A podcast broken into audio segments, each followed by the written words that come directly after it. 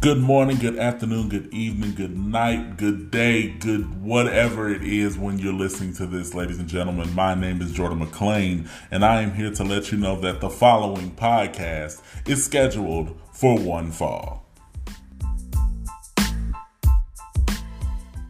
Before we get things kicked off, I wanted to start this episode by saying thank you to everybody who has listened to the first three episodes of this podcast. Uh, everybody who has given me love and given me feedback, giving me critiques on this podcast. It really, really, really means the world to me that you all have received this podcast as you have. I've already made some uh, new amazing friends. I've found some new amazing wrestlers to follow and uh, some of them have decided that they wanted to follow me back and watch my journey as well. I appreciate all of that love.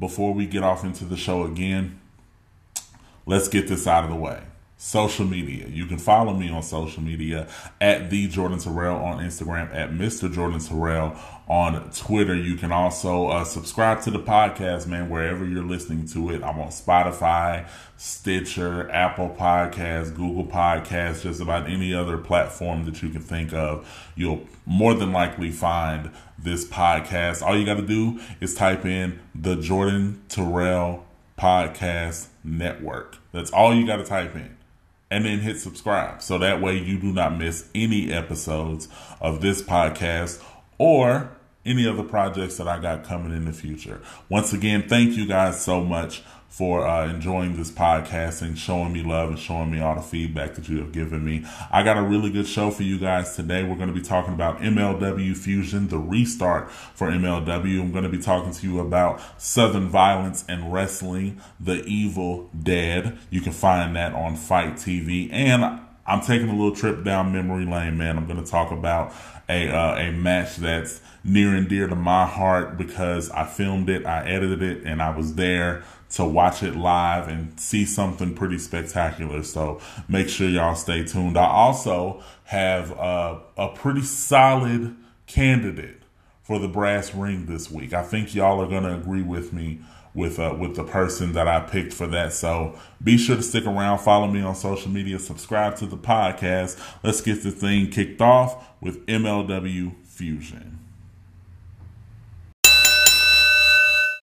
So we're kicking things off with MLW Fusion, the restart. I've been really, really excited for this. MLW has done a fantastic job of hyping up uh, the restart with all the new signings, all the returning signings. They've got a lot of good talent, not just in this episode, but in the coming episodes. So I'm really excited to get into this. It's it was not uh, a, a, a very large episode. It was only an hour, but it was only three matches. All three of those matches were good. All three of those matches told a great story, and they were all title matches. So I think that they they done well with what they had. Um, new setup, new logo, updated logo, I should say.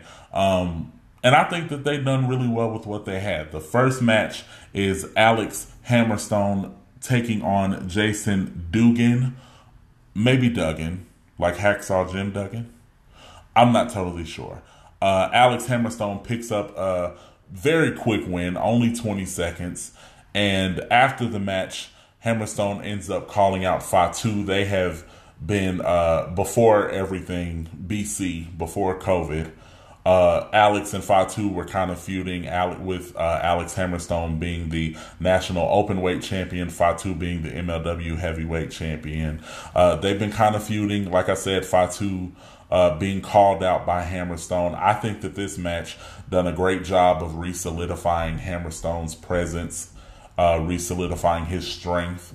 And I think that his post-match promo where he called out Fatu was very concise and definitive. He said what the hell he wanted. We know what the hell he wants. We we kind of see where they're going later in the show, which I'll talk about. Um, but overall, solid match for only 20 seconds. It told a great story. Very, very solid match. Match number two, we got Brian Pillman Jr. taking on Myron Reed for the MLW Middleweight Championship. Myron Reed comes into this as your champion right off the bat, Myron Reed has some fantastic charisma. He is extremely charismatic.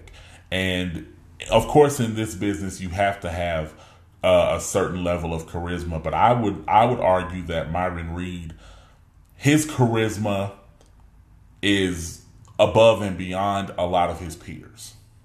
I think that you can put him in just about any situation and his charisma will get him over. I really, really, really love his charisma.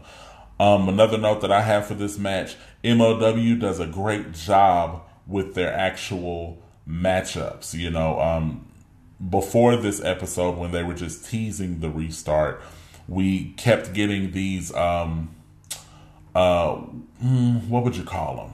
I, I, don't really know what you would call them, but we kept getting these graphics, for lack of a better term, of each and every uh, performer on the MLW roster, and there was a breakdown of where they're from, what their style is, uh, uh, who they're beefing with, and all this other kind of stuff. What their goals are in MLW, I believe, was um, a part of it. And MLW did a great job, I think, of putting together Pillman who is considered to be a technical wrestler, versus Reed, who is considered to be a high flying wrestler. And I think that by by them pushing that, it forced the wrestlers to kind of tell that story in the ring. You know, Brian Pillman was a lot more technical than I've seen him be. Um, and Reed was a high flyer. So I think that it, it's a great thing that MLW makes sure that the matches and of course that falls on the wrestlers too especially wrestlers of this caliber who can i'm sure put together their own matches um, they all do a great job of executing what they're supposed to execute if that makes sense um, there was some very smart storytelling during this match with Pillman attacking Reed's chest. Myron Reed had a chest injury and started wearing a, uh, a, a tactical vest, which he then ended up using uh, a la Cowboy Bob Orton. How Bob Orton used to use the, uh, the the cast on his arm, Myron Reed has been using that chest protector. So there was some great storytelling with that, even with Myron Reed taking the chest protector off, you know, and and, and proclaiming this is what Pillman wants, you know, and ultimately Myron Reed gets the win due to the chest protector. They didn't really call it out on uh, on commentary, but if you pay close attention, Myron Reed picked up the uh, chest protector and put it into the corner when Pillman was coming uh, in for the double knees. Myron Reed gets the win. He remains the middleweight champion. Very fantastic match. Um, you could argue out of the three matches that this is match of the show and uh, you would not get that much of an argument out of me because there was some great storytelling. There was some great solid action. I think both men were able to get their uh, get their shit off, so to speak. Now after the match, this is what I was really excited about. Post match, Myron Reed and uh, Jordan Oliver are doing a promo, and Myron Reed straight up calls out Lio Rush. For some reason, some of y'all may not know who Lio Rush is. Type in Lio Rush WWE.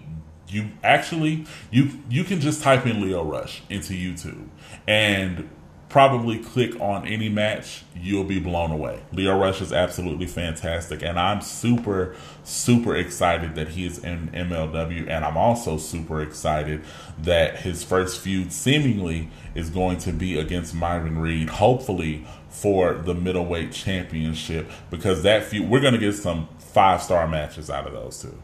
I just know we are. I don't know that they've uh, faced each other before. Maybe they have, and I just don't know it. But it's definitely a dream matchup for me. I would say, you know, because uh, with with their quickness, they're both definitely considered high flying. They're both considered cruiserweights. So with their quickness, but also with their their different presentations. I think that we're going to get some great storytelling. I think that we're going to get some fantastic five star matches out of these two. I cannot wait. Now, our final match, we got Jacob Fatu the MLW World Heavyweight Champion, coming in versus Davey Boy Smith Jr. Jacob Fatu is going to pick up the win here.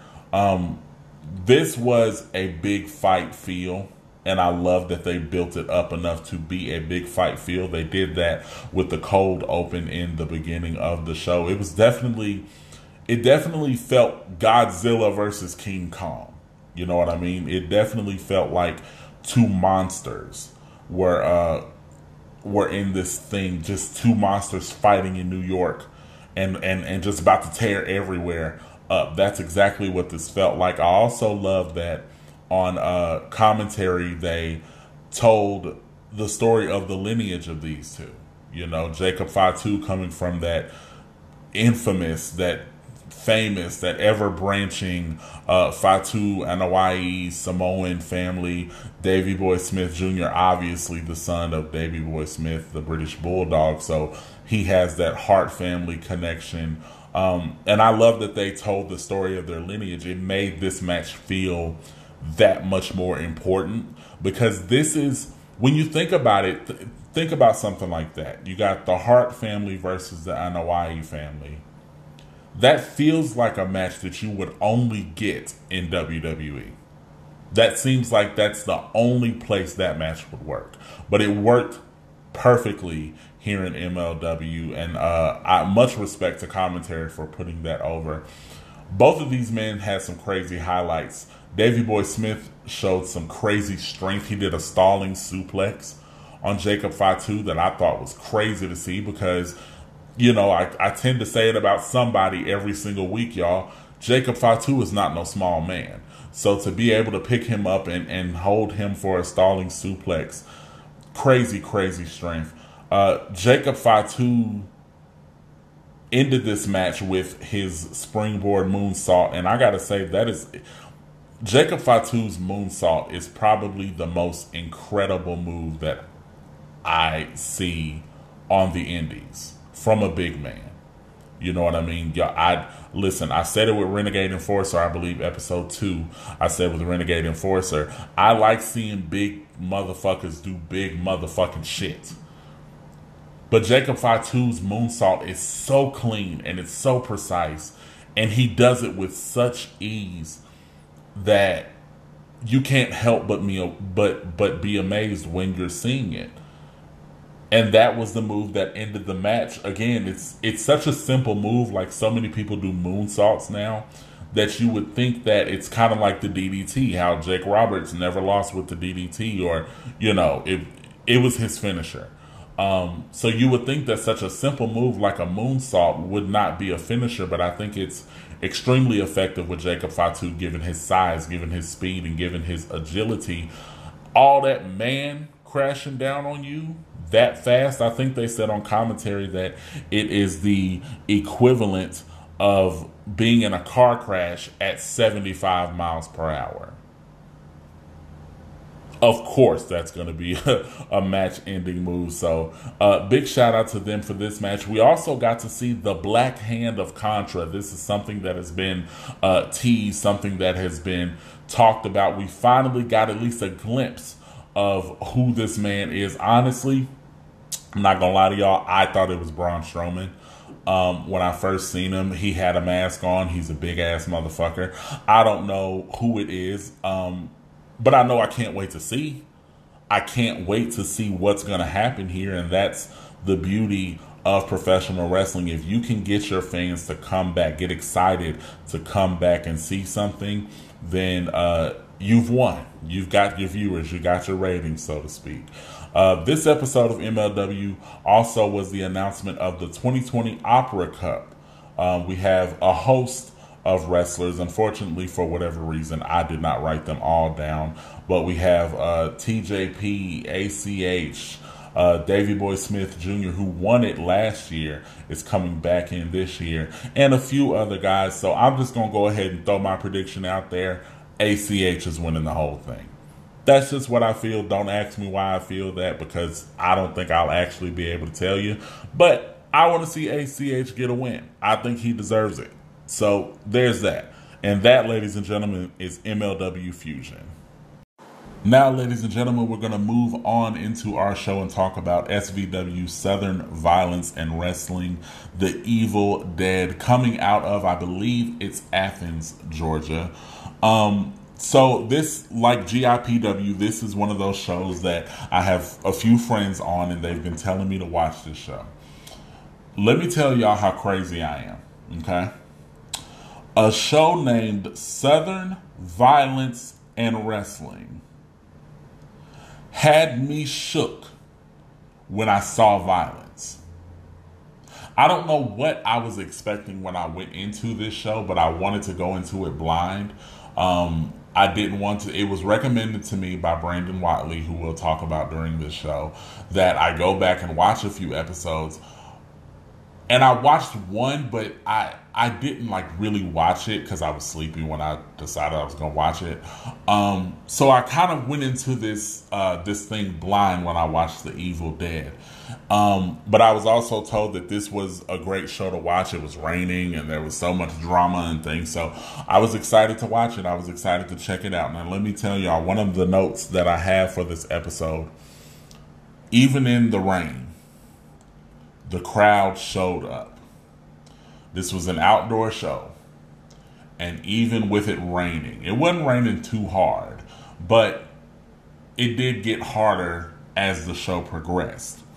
And even with the rain, the crowd stayed. That's a sign that you have something great on your hands. That's a sign that you have a product that some people actually love and can really get into because I know a lot of people would not stay at an outdoor event during the rain. I'm one of those people. I'm probably going to get up and go home.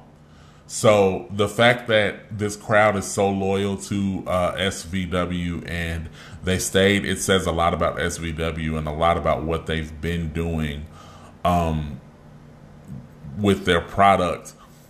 I'm also going to give you guys a warning because the the reason I do this show is to uh, kind of spread the love everywhere. Maybe you guys will hear about a promotion that you've never seen and you know you want to go watch it. So uh you know that that's why I talk about some of everything and so many different promotions. Try to choose a different a few different promotions every single week. So I'm to give you guys a warning. This show is not family friendly.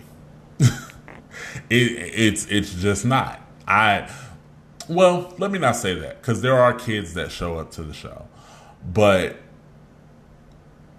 if you let let let me say this: if you don't want your kids seeing blood and hardcore matches and all that kind of stuff, this is not the show for you. I, I am I'm, I'm a little bit squeamish when it comes to hardcore stuff, so it's almost not the kind of show that I need to be watching either. But it, the show ended on such a high note that I am going to continue watching it. Just wanted to give you guys a little, you know, fair warning that uh, this show is not rated E for everybody. It's not going to be everybody's cup of tea fair warning before y'all decide to take your asses over to FITE TV and watch it on my recommendation. Now, let's jump into this show. The first match is an SVW Heavyweight Championship match. Yes, we're kicking it off with the prize in SVW. The champion Axelrod taking on Nitrous Molotov, uh, who uh, apparently I didn't know are brothers. I don't know if that's storyline. I don't know if that's gimmick or if that's the real deal. Either way, they said they're brothers, so I'm saying they're brothers. Um, one of the notes that I have for this match is Nitrous's uh, willingness to use his body against Axelrod is incredible. Throughout this match, you see Nitrous doing some of everything. He headbutts and kicks and punches and and you know just pushes like it it it was a different kind of vibe to see someone willing to just put their own body on the line for the sake of trying to win this prize, trying to get one up on their brother, trying to come out with the W. Commentary, uh, part of it done by my homie Scene Nick. Commentary did a great job of telling the story uh, of this match and ultimately throughout the night. Um, they they sold me really well on this match means something. This moment means something. You know, um, to to every indie promotion out there, try to have video and try to have commentary. Those two things will up your show exponentially. I feel. This is just from my experience of being a camera person, from being a ring announcer, being ringside, and things like that. I see nothing but benefit when it comes to having having video of your show and having commentary. So just throwing that out there to anybody. Uh, I think this is a great example of it. You know, what commentary and video add some serious value to this show, I believe. Um, I don't remember if I said it. Axelrod comes out as the winner. He retains the SVW Heavyweight Championship. Moving on now, the next match, SVW Tag Team Championship match. We have the beautiful, bald besties taking on the champions, the frat party. Uh, frat party actually retains in this match as well. This match kind of started off slow it was entertaining throughout from start to finish, but the actual match itself started off slow. Um, but by the end, they really picked it up and, and, and got and got some fantastic stuff in. Um, overall, I do think that this match was more so not just entertainment, but it was more for entertainment. I was thoroughly entertained as I watched this match. Um, commentary, I believe it was uh, Vincent on commentary who said during this match, it just stuck out to me. I laughed as soon as I heard it. Ding dong, the dick is dead. I don't even remember the spot that he said it on, but I do distinctly remember him saying that. It was absolutely fucking hilarious to me. So um, when you guys go and watch this show, make sure you tweet me at Mr. Jordan Terrell and let me know what the spot was. Um, because I found the spot to be fucking hilarious. But yeah, this match, like I said, overall entertaining. They found the rhythm about halfway through the match and, and pulled it out really strong to, I think, make it a contender for a match of the night. Um, but overall, very entertaining match. Like I said, Frat Party retains the SVW Tag Team Championships. Now, match number three, we move on. We have Ryan Murdoch, who is the SVW Hardcore Champion, defending his title against Chop Top in a Buried Alive match, the first ever Buried Alive match in SVW history. Now, if you look at this company as a whole, you would think that they've had a buried alive match before. They have not. This is the first one in SVW history, and it was a it was a great match. It was a big time brawl, and during this match, there was so much believable intensity and drama. You know what I mean? Um, I I don't know the story but between these two or you know what what the deal is over the SVW Hardcore Championship, but I think that it was fantastic that I don't know the story and I could still feel the intensity in this match. Um, towards the end of the match, we get out to to to, to the burial site, and uh, we see an appearance from one Tyler Graves who apparently no one was expecting. it was sold very well, him being there. He helps Chop Top get the win over Ryan Murdoch. Uh, Ryan Murdoch is buried alive. Chop Top is your new SVW Hardcore Championship. This is one of those matches that I was talking about. It's not necessarily family friendly. Uh, if I had kids, I don't know if I want my kids to watch it, but maybe your kids are great with that. Listen, maybe you're a deathmatch family. I don't know. I don't know y'all life, okay? If you are a hardcore deathmatch kind of fan, this match will definitely be your cup of tea. It was it was a good match. It really was. Um, like I said, with the intensity and the drama, the the the moment and this was also around the time when I think the rain started getting getting even heavier. So you feel that vibe of once uh, Chop Top wins, the whole crowd is there and they're cheering him on the whole time. So um, it almost it it almost felt a little bit cinematic to me. uh, in that regard. Great match, though. Now we're moving on to match number four, the number one contendership for the SVW Hoss Fight Championship. Here we are again, ladies and gentlemen. Two big motherfuckers doing big motherfucking shit. Y'all already know this is my jam. This is what I love. This is what I get jiggy for, okay? We're talking about Austin Towers, my guy. Austin Towers taking on Cyrus. One of the first notes that I have is just a straight up chant Hoss fight.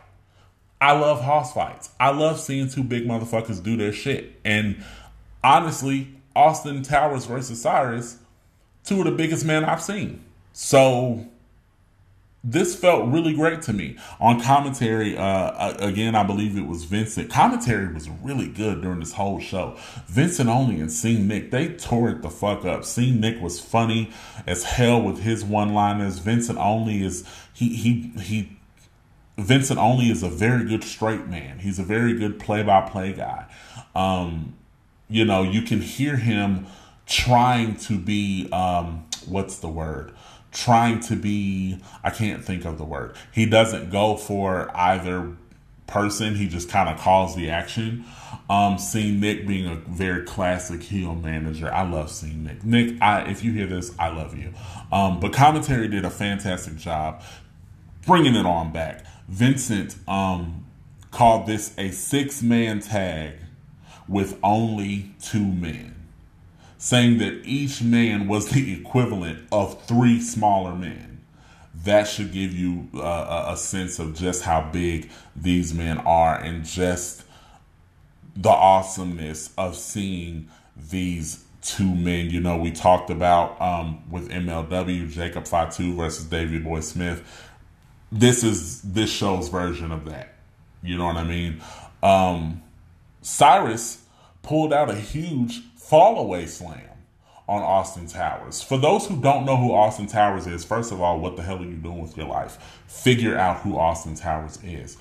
But for those who do know, you know how big Austin is. Not even weight wise. I'm talking about height. That man is like seven foot tall. For real, for real. I have to look up to Austin, and I'm six two.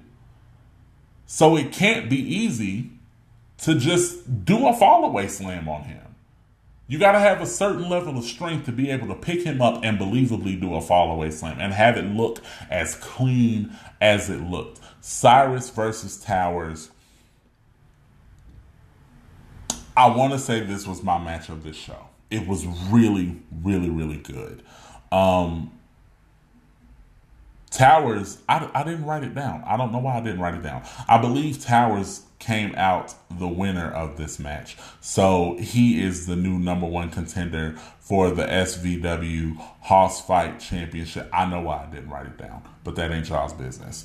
Um, either way, when y'all go watch the show, you're going to know who won the match. You're going to get into it just like I did. It's a fantastic match. This is an overall fantastic show. Now, we get to the main event. They actually had built up this main event all show with uh, Charlie Anarchy uh, coming out and saying some words in, in the early part of the show. We have Fame taking on Team SVW, and they called it a six man warfare tag match. Really, it was a handicap warfare tag match. Uh, three men for Fame versus two men for SVW. Um, we had Brandon Watley. We had v- Very Morales, I believe is how he says his name. And I did not catch the name of the uh, third member who was on Team Fame, taking on Charlie Anarchy and um, a man that we've seen earlier in the night, Tyler Graves, representing Team SW, uh, SWF, SWV. Where am I at? SVW. Um, one of the notes that I have is I really dig heel Brandon Watley. I don't think I've ever seen Brandon be a heel anywhere. Everywhere uh, I've seen him, he's been a face, and he's very good at being a face. But he's also very good at being a heel. I don't know if it's because he naturally looks kind of mean or what, but he, you know, I I like heel Brandon Watley, and I think I'm to keep watching SVW for more than just that. But I, I want to see more heel Brandon Watley. I, I would not mind seeing heel Brandon Watley pop up in some more places. Um, I ain't telling y'all how to run y'all promotion. I'm just saying, you know, I personally, Jordan McLean, likes heel Brandon Watley. Um, another note that I have in this match, Charlie Anarchy uh, had an underdog story play out in this match because Tyler Graves got taken out by Brandon Watley um, pretty early during this match. So it was uh, Charlie Anarchy taking. It was really it had become a three on one handicap match, and then the rest of Fame came out. So it really became a three on one official, but then like a five or six on one with the numbers game. And uh, but I think that Charlie Anarchy played the underdog story beautifully. He he fought very valiantly. So we get to the end of the match this this was the part that set it off for me that made me say I am watching SVW again, okay? We get to the end of this match. Axelrod runs out. Remember Axelrod from the first match, the SVW heavyweight champion? Yes, that Axelrod. He runs out. You know, the crowd's going crazy. Seemingly he's about to help Charlie Anarchy. You know, Charlie Anarchy's been out there for a long time by himself. And who better to take on this this group uh, you know, this heel group than the heavyweight champion. You know what I mean? So Axelrod gets up there and Charlie Anarchy's going to make the hot tag and, and Axelrod jumps down off the apron. I pop. I go crazy. I go insane. And I don't even really know why because this was my first time watching the show, but I, I went crazy at it. You know what I'm saying? And then it all hell broke loose from there. Fame ends up uh, getting the win one thing that I definitely wanted to speak on.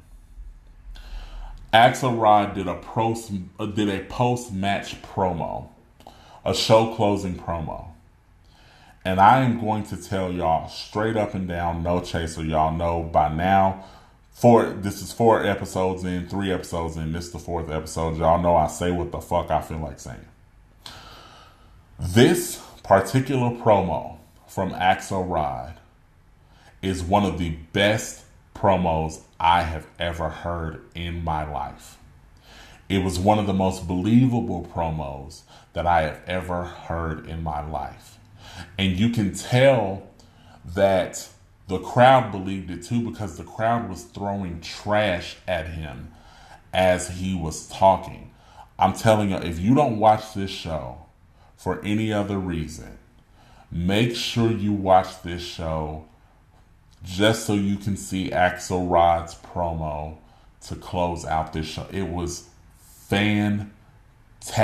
I prom when I tell you guys I am going to reference this promo. If someone asks me years from now, Jordan, what's one of the best promos that you've ever heard in, in your tenure in wrestling or in your life as a wrestling fan?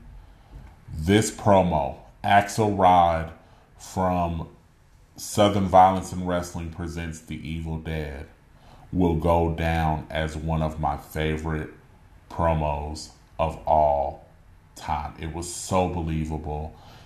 He he he stayed in gimmicks so perfectly, even with that bullshit that was happening, people throwing things at him. He and the words he was saying were so believable. Oh, it was it was beautiful. It was beautiful. Um, and it was a fantastic way to close the show. So, once again, I'm telling you guys Southern Violence and Wrestling presents The Evil Dead. You can find it right now on FITE TV. Watch the whole show. The whole show was good. You're going to be entertained during the whole show. But I promise you, this promo from Axelrod will be the thing that you remember the most from this show. I'm pretty sure when I get through recording this this episode, I'm gonna go back and watch it. It was so damn good. I I'm getting goosebumps just thinking about how good it was.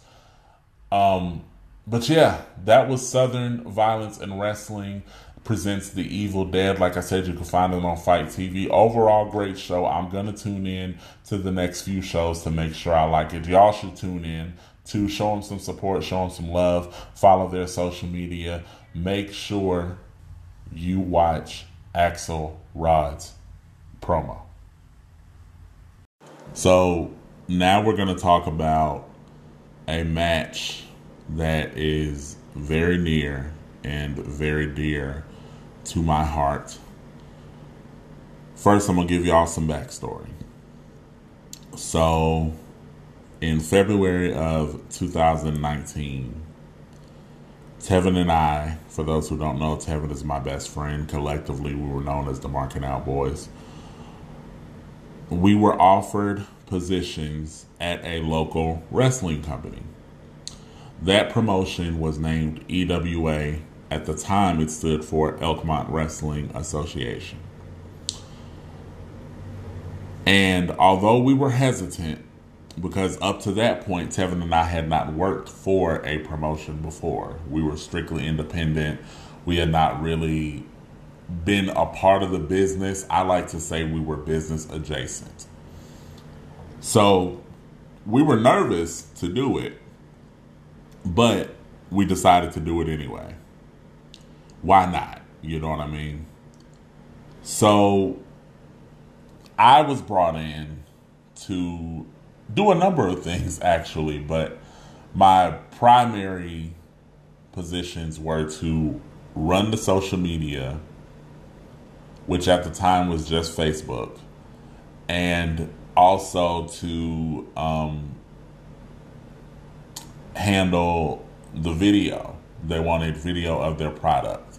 I believe it was earlier in this show. It may have been another show. I don't remember. But I said I think all wrestling promotions need video. At the very least, video and commentary. It's two of the easiest things that you can get to up your game. So, like I said, my my positions were social media, run the social media, and handle video for the show. And I tested the waters a little bit, but they had a show on February 13th, 2019, entitled We Killed Cupid 4. And I believe, if I'm not mistaken, that was the first show where I had kind of understood my setup and knew what I was going to do.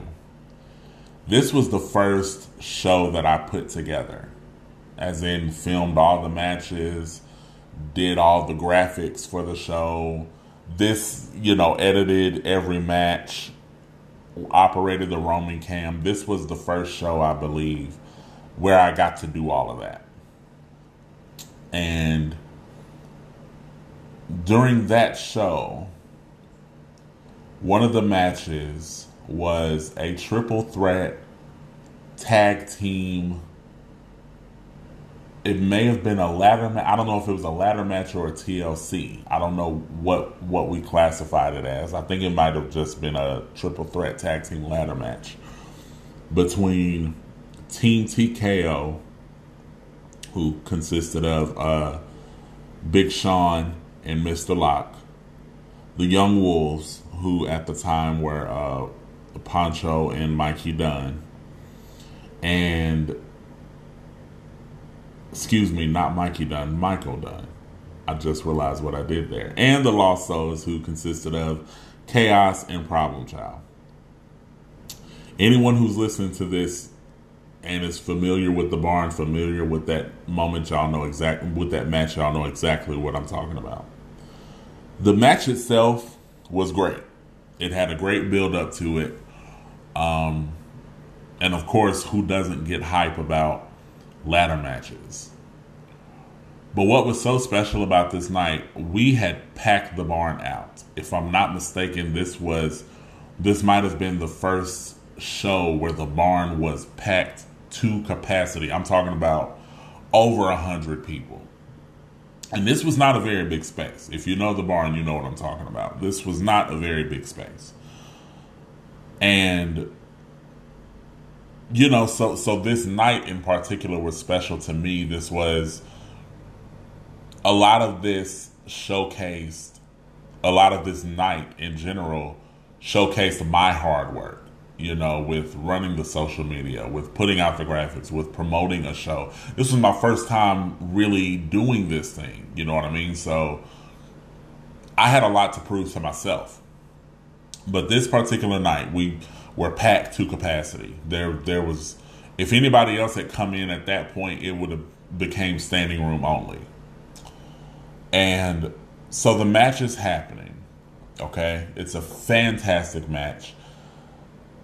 Everybody's getting their shit in. The crowd is super hot for it. And out of nowhere, all the lights go out. And if you go watch this match, it's available on YouTube.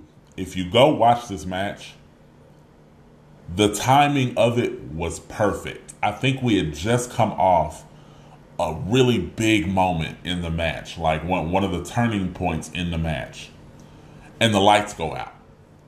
Every light goes out. And to put it into perspective, Donna's barn was just off of a highway, but it was ducked off. You know what I'm saying? So there weren't a lot of lights in this area as it was. It was pitch black. I'm standing ringside with with my phone doing roaming camera. See how easy it is, promoters. Just use your phone as a roaming cam. Either way, I digress. So I'm standing ringside. The lights go out. Everyone goes crazy. You know, like everyone's tripping out. And then the most beautiful thing I have ever seen to this day in wrestling happened. I look up and I see someone's flashlight turn on on their phone, right? And then one by one, you see nothing but flashlights turning on on people's phone.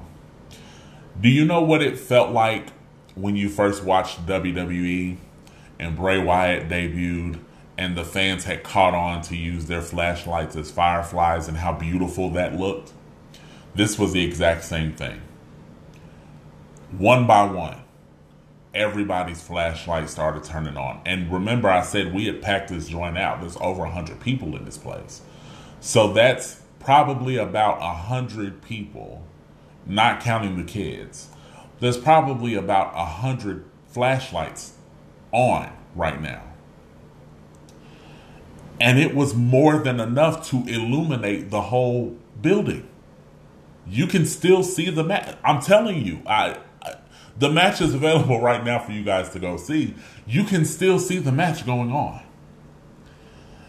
And the next step behind that, it, it felt like everyone had this collective electricity because of that moment. You know, the lights went out at a pretty perfect moment. It it honestly the lights went out so perfectly that people were asking after the show if we planned that.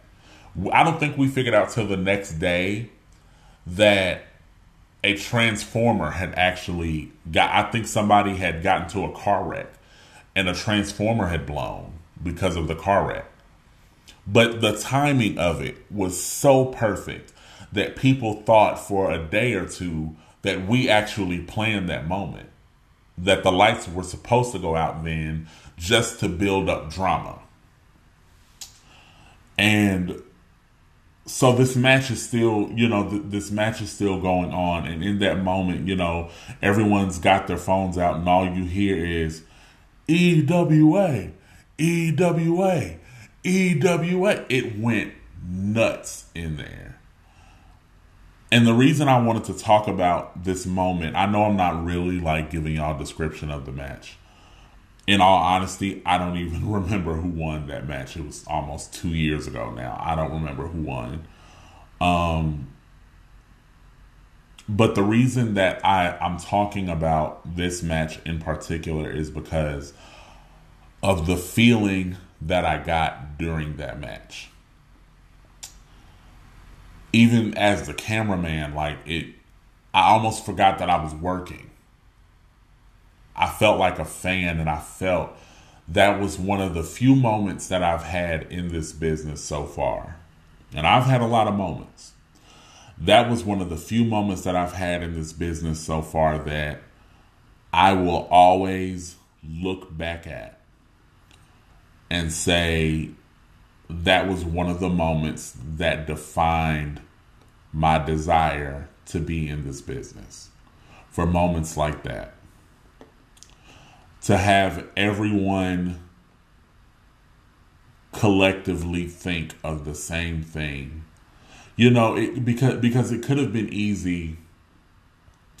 It could have been easy for those for those guys to stop wrestling. It would have been so easy for them to just, oh, all the lights are out. Well, we can't wrestle in no lights. That would have been so easy, and I think that a lot of people would have understood that in those moments it would have been easy for fans to give up on the moment. To say, oh, well, the lights are out, man, fuck this, I'm going home, you know. Or it just, it would have been easy to give up. It would have been easy to say that it wasn't worth it. And in that moment, if you know anything about EWA at the time, we were 100% a family. Tevin and I were the new brothers in this family, but 100% everybody from the workers to the fans, everyone knew each other, everyone loved each other. And so, in that moment, for all of us to come together and collectively decide that we were going to do our small part in pushing this match forward and seeing it through to the end, seeing the show through to the end. This was the main event, if I'm not mistaken. Um, that's a feeling that I I I pray to God I never forget in this business, and I pray that I get more of those moments in this business because I tell you, man, it it it was so amazing to stand there and watch that happen and to know that everyone cared enough about our little project here in Elkmont to stick it out and to see it through and to create, I think, one of the best moments in indie wrestling history. I'm so glad I caught it on tape because I would argue with anybody that that moment was one of the best moments in independent wrestling history.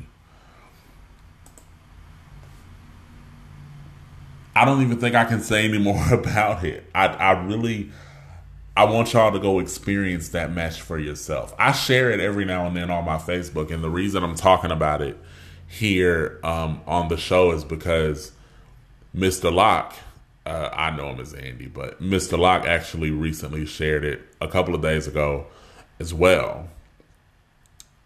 And I, I talk about it because I want I want everyone to know that we're in this business, I feel. We are in this business to create those moments. That one, totally unscripted. Could not have scripted that moment. But we're in the business of creating moments and creating memories. So, for everybody out there, you you know, the performers, the promoters, for everybody out there, you know, who just likes to uh, run a certain style or operate a certain way, I would ask you to remember that we are in this business for the memories.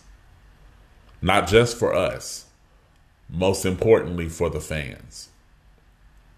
Because I can tell you as a fan, and I have people who still mention that moment to me, fans who still mention that moment to me. It was totally unforgettable.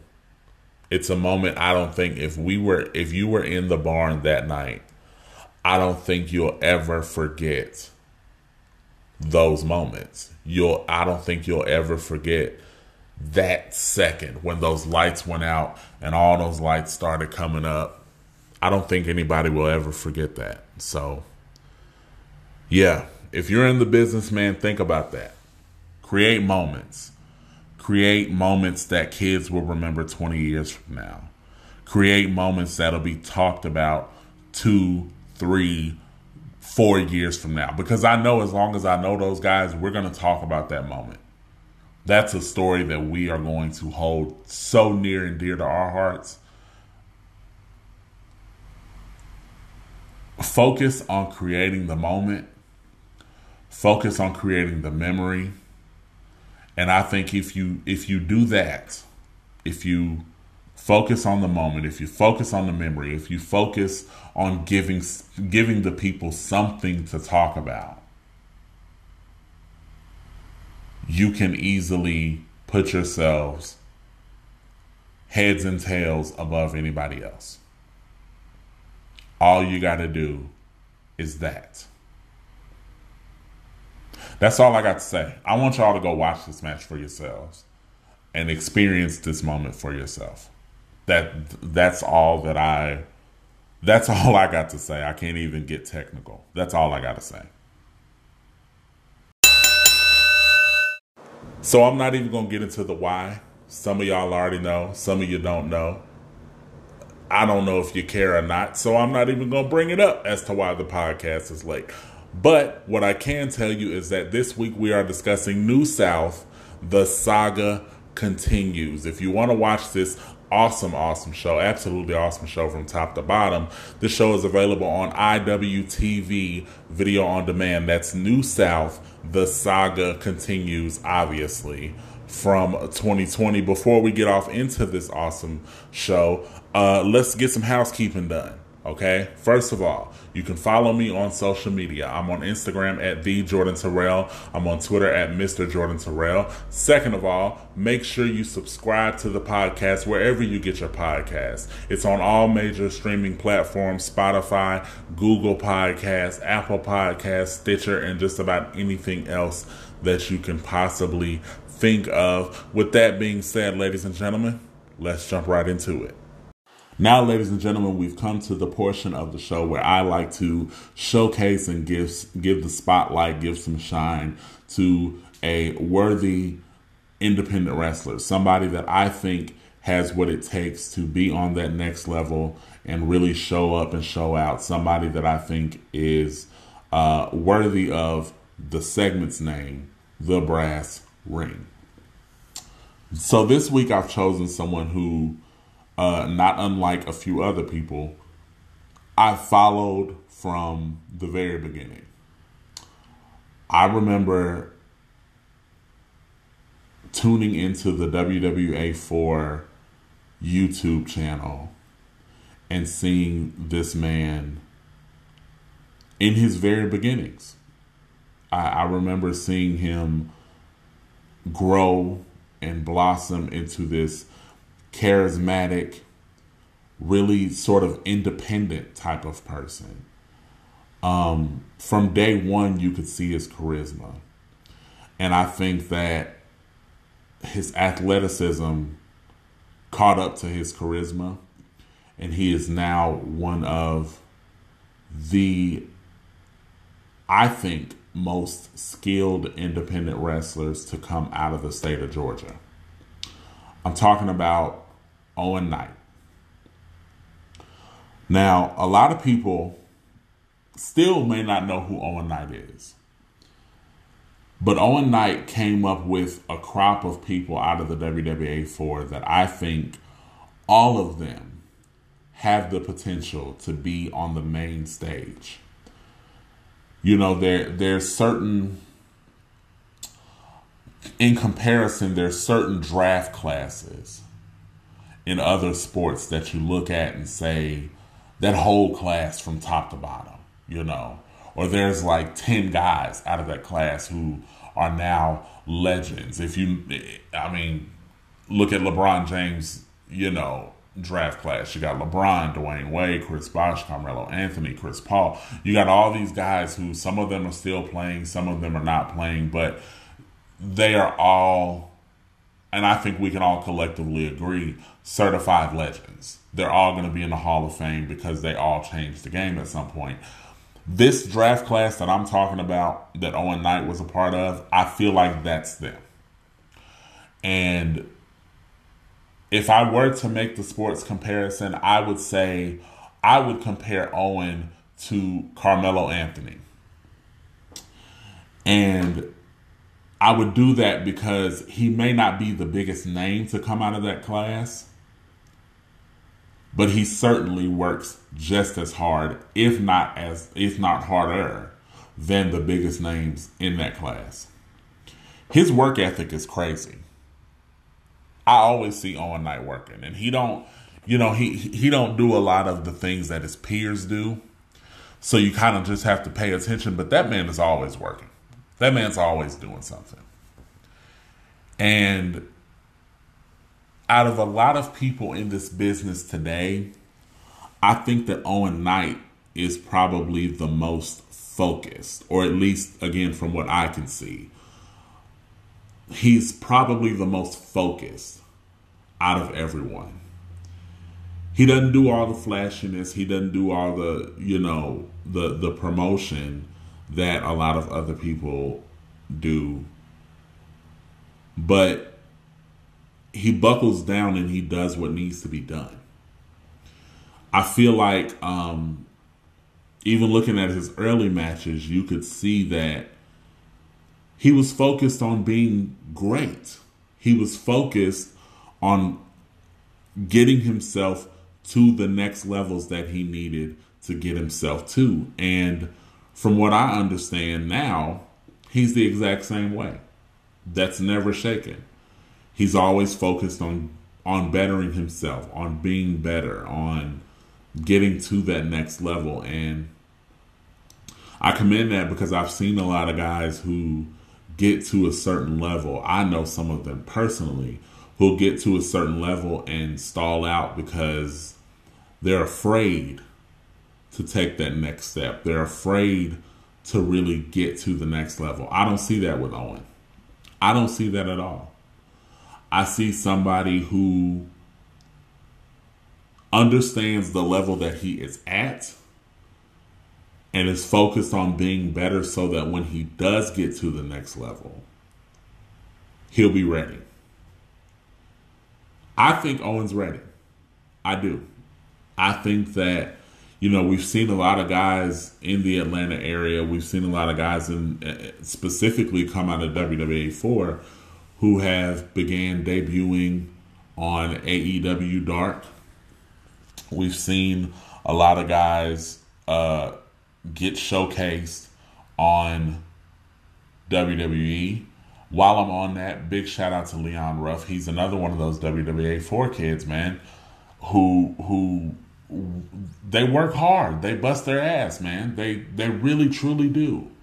I think that they are some of the hardest working people in the wrestling business today. If they were trained at WWA 4 in the last 15 years, they are easily one of the most hard they, they will be one of the most hardest working wrestlers that you can have on your card, Owen falls perfectly into that category. And that's why I think that Owen Knight has what it takes to be on that next level, to show up and showcase himself. And not only showcase himself, but showcase his opponent. He does a great job of putting other people over, regardless of the moment that he's in, whether he's the heel or face. Owen does a great job of putting his opponent and their shit over. Again, an art that not very many people have, and, and an art that not very many people can be taught how to do. Owen has a natural athleticism and a natural awareness about being in the ring and being in the business as a whole that I think when it's all said and done, again, I'll compare him to Carmelo. He may not be the biggest name to come out of WWA 4, but I would say if you don't put some respect on his name and understand that that dude outworks almost everybody, you don't understand what wrestling is. You just don't get it. Owen Knight is that damn good. I'm ready to see him in more places. I'm ready to see him on bigger stages consistently. Um, I'm ready for the working team captain to show his ass on y'all and show y'all that he is worthy to be in the talk of one of the best indie wrestlers going today. That's all I got for you kids. Four episodes down. Thank you guys so much for showing all the love and appreciation and respect that you have towards me. This really is, listen, this podcast is my love letter to the business. I love this business. I respect everyone in this business who puts their body on the line for our entertainment I respect everyone who does not necessarily put their body on the line, but is even a part of the business. Everyone from, you know, not just the wrestlers, but managers, referees, ring announcers, ticket takers, photographers, cameramen, you know, videographers, the people who work the concession, the people who work the merch table. I I have such a respect because I've done a lot of those things. I know what it's like to be in those things, and I hope to continue to do uh, those things and be in those positions. I'm, I, I, I made this podcast to showcase my love. And to see that it comes through the way that it does, I could not ask for a better reception. Thank you guys so very much. Um, as always, hey, subscribe to the podcast anywhere you're listening to it Spotify, Stitcher, Apple Podcasts, Google Podcasts, pretty much wherever you can get your podcast, my podcast is there. All you got to do is hashtag type in, tune in the Jordan Terrell Podcast Network. That's all you got to type in, and you will find this podcast along with the future projects that I'm working on. Make sure you're following me on social media. I'm on Instagram at the Jordan Terrell, and I'm on Twitter at Mr. Jordan Terrell. Give me feedback. You know what I'm saying? Tell me what you like, what you didn't like. I would greatly appreciate it. My name is Jordan McLean. This has been the following podcast is scheduled for one fall.